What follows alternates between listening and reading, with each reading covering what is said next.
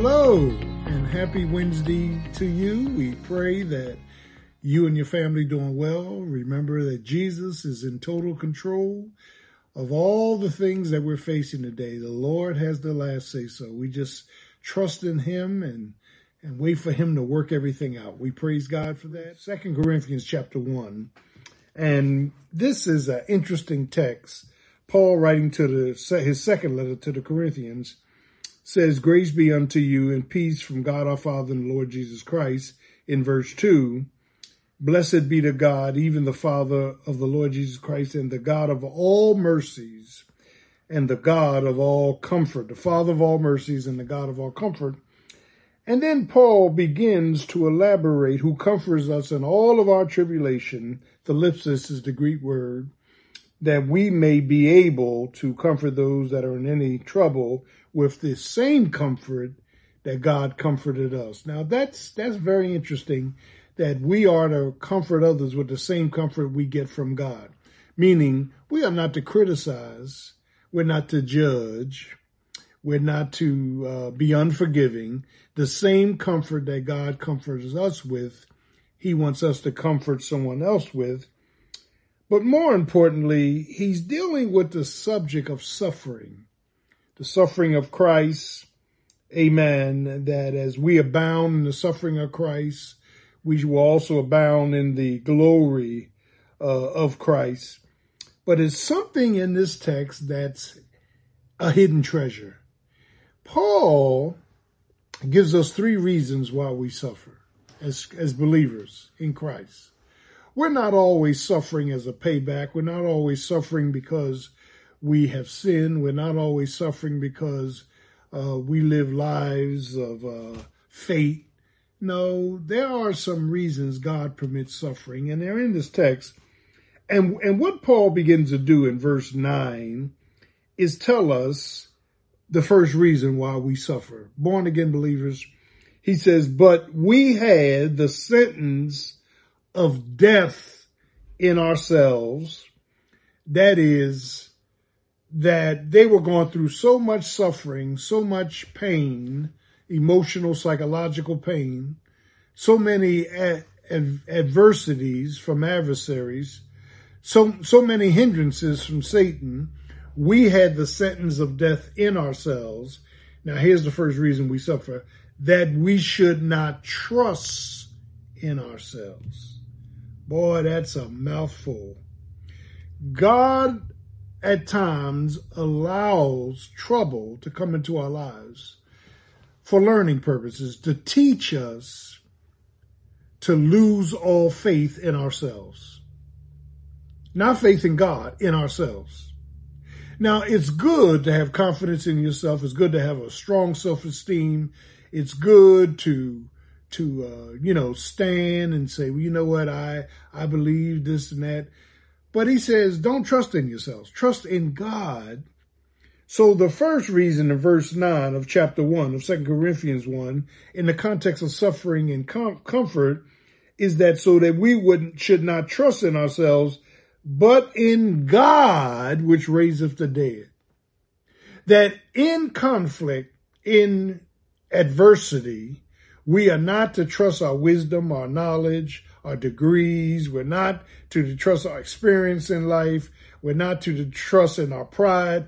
We're to trust in God.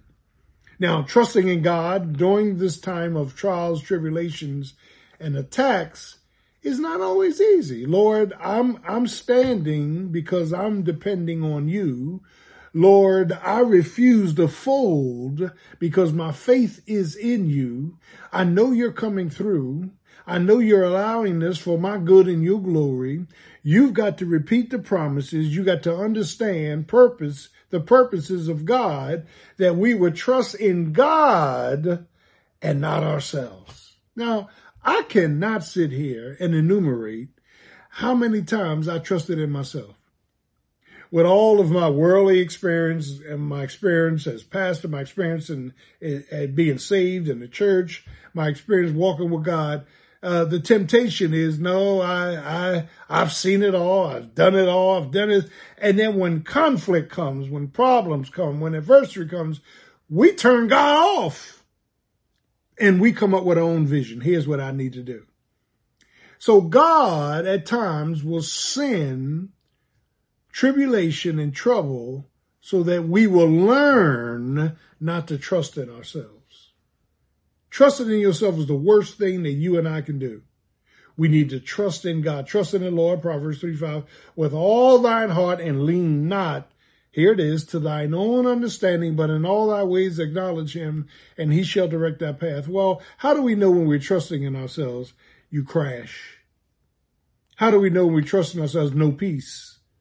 How do we know when we trust in ourselves? There's confusion. When you're trusting in God, you don't walk away with a total answer to everything. For faith is the sub- substance of things hoped for, the evidence of things not seen. When you're trusting in God, you're just placing trust in him, not knowing what he's going to do, not knowing what vehicle he's going to uh, have us go through, not knowing the outcome. Trust in God that we would not trust in ourselves. Even when you feel you're right, even when you feel that you're not making a mistake in the way you're going. No, abandon self. Give God the priority. Give God the preference. Give God the trans the transference. Give God the trust. Lord, uh, I'm in a troubled marriage. I'm trusting you to work out this marriage. I'm, Lord, my children are wayward. I'm trusting you to bring them in. Save them. Bring them back home. Lord, amen. I got money problems. I got mind problems. I got health problems. Lord, I'm not trusting in myself. I'm trusting in you, the God of the universe, to bring help and healing to my soul. So the first reason, verse nine, is that we would not trust in ourselves, but in God. And then the second reason is, amen, um, Paul, Paul begins to deal with this matter of verse ten, amen, which leads into verse eleven. And verse eleven uh, begins to lay out what Paul is saying in this matter of trust. He says, verse eleven, ye, listen, ye also helping together by prayer for us, that for the gift bestowed upon us by the means of many persons, thanks may be given by many on our behalf. The, the second reason is to learn to give thanks in everything. Not for, I'm not thanking God for my house burning up, but after the house has burned down, I'm thanking God in it.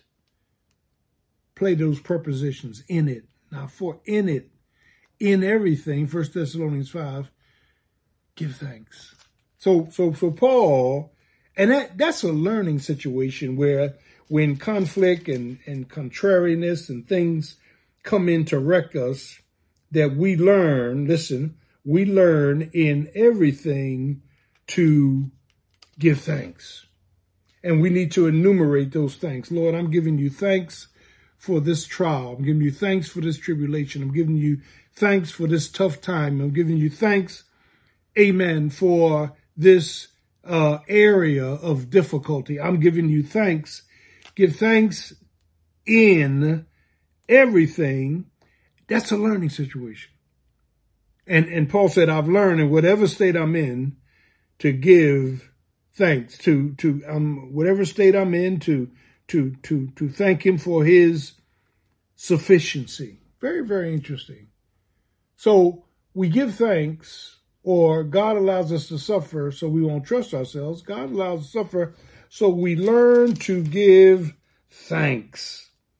And I, I have to be honest. I don't thank God in everything. There's some things that just tick me off. Some things that mess me up.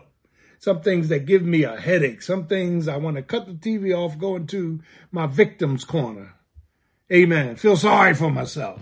Pat myself on the back. You tried. You tried. But God says, no, in everything, learn to give thanks. So when you despair of living, amen, uh, when you feel like giving up, praise God, uh, when you don't understand where the trouble is coming from.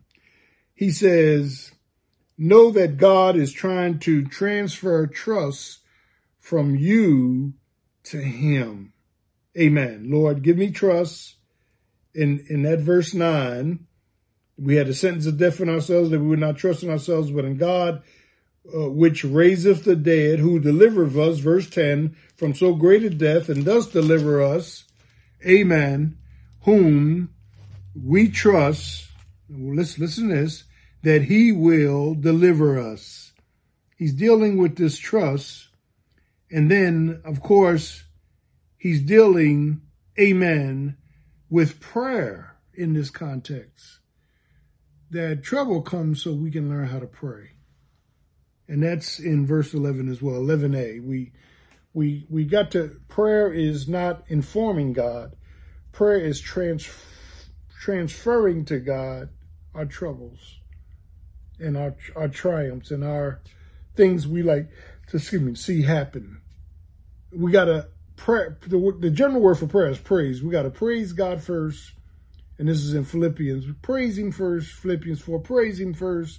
Then lay out your petitions. Then thank him. Amen. For what you've already prayed about. We got to learn to pray more. And not promote ourselves. Not promote our knowledge. Not come up with the answer. Not come up with a plan. How do you know God wants you to move? How do you know God wants you to date this person? How do you know God wants you to marry this person? How do you know God wants you to be at a certain job? You got to pray. And, and, and as we pray in earnest, as we pray by faith, as we pray trusting in him and him alone, the peace of God, that's God's answer. The peace of God that passes all understanding will garnish, it will guard our hearts and minds through Christ Jesus. That is, God sends a peace when we're in his will. When we're fidgety and all over the place, we're not in the will of God. My peace I give to you, not as the world giveth, give I unto you. Let not your hearts be agitated, troubled, John fourteen. Thou will keep him, Isaiah twenty-six three, in perfect peace, whose mind is stayed on him, because he trusteth in him. So, God allows suffering so we will not trust in ourselves. God allows suffering so we will pray specifically, praising him and praying and leaving it in his hands. And then third, God will allow trouble so we will learn in everything to give thanks. Let me tell you the peace that comes from giving thanks in everything. Think about it.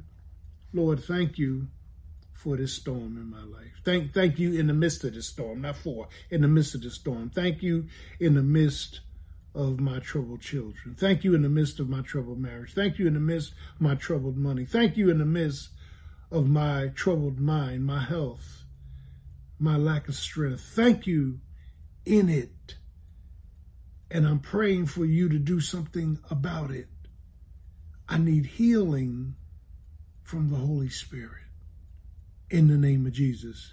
James five says, amen, if any of you lack faith, hallelujah, if any of you lack faith now, amen, go to the elders and let them pray. If you, if you need healing, let, let the elders pray, and, and, and the prayer of healing will come forth. And if any of you lack faith, let them ask of God. Listen to me, but look what he says. He says, he mentions Elijah, who prayed that it would rain, and it rained. It rained seven years, and then he prayed again and stopped raining. And here's what James says about your prayer, being born again, blood washed, blood bought. The effectual, fervent prayer of the righteous availeth much.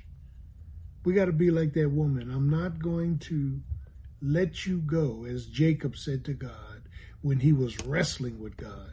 I'm not going to let you go until you bless me. We got to have that kind of attitude. Lord, I'm not going to let you go till you bless me. Or the woman who held on to his cloak. Uh, if I can just touch the hem of his garment, I will be made whole. Is God teaching you a lesson tonight about transferring your troubles to him? trusting him and him alone? Or prayer? Is he telling you you need to pray about everything and not take for granted anything? Amen. You need to pray for your children, the grandchildren's future. Lord, fill them with the knowledge of your will, Colossians one, in all spiritual wisdom and understanding. Give them your mindset. And then finally, in everything, Lord, help me to give thanks. For this is the will of God in Christ Jesus concerning you. You do those three things, God has put you in a classroom of trouble. Not trusting in yourselves, but trusting in him, Jesus. Praying about everything and leaving it in the hands of the Lord. And then third, listen to this, in everything, say, thank you, Lord. God bless you. Jesus loves you, and I do too. Have a great day.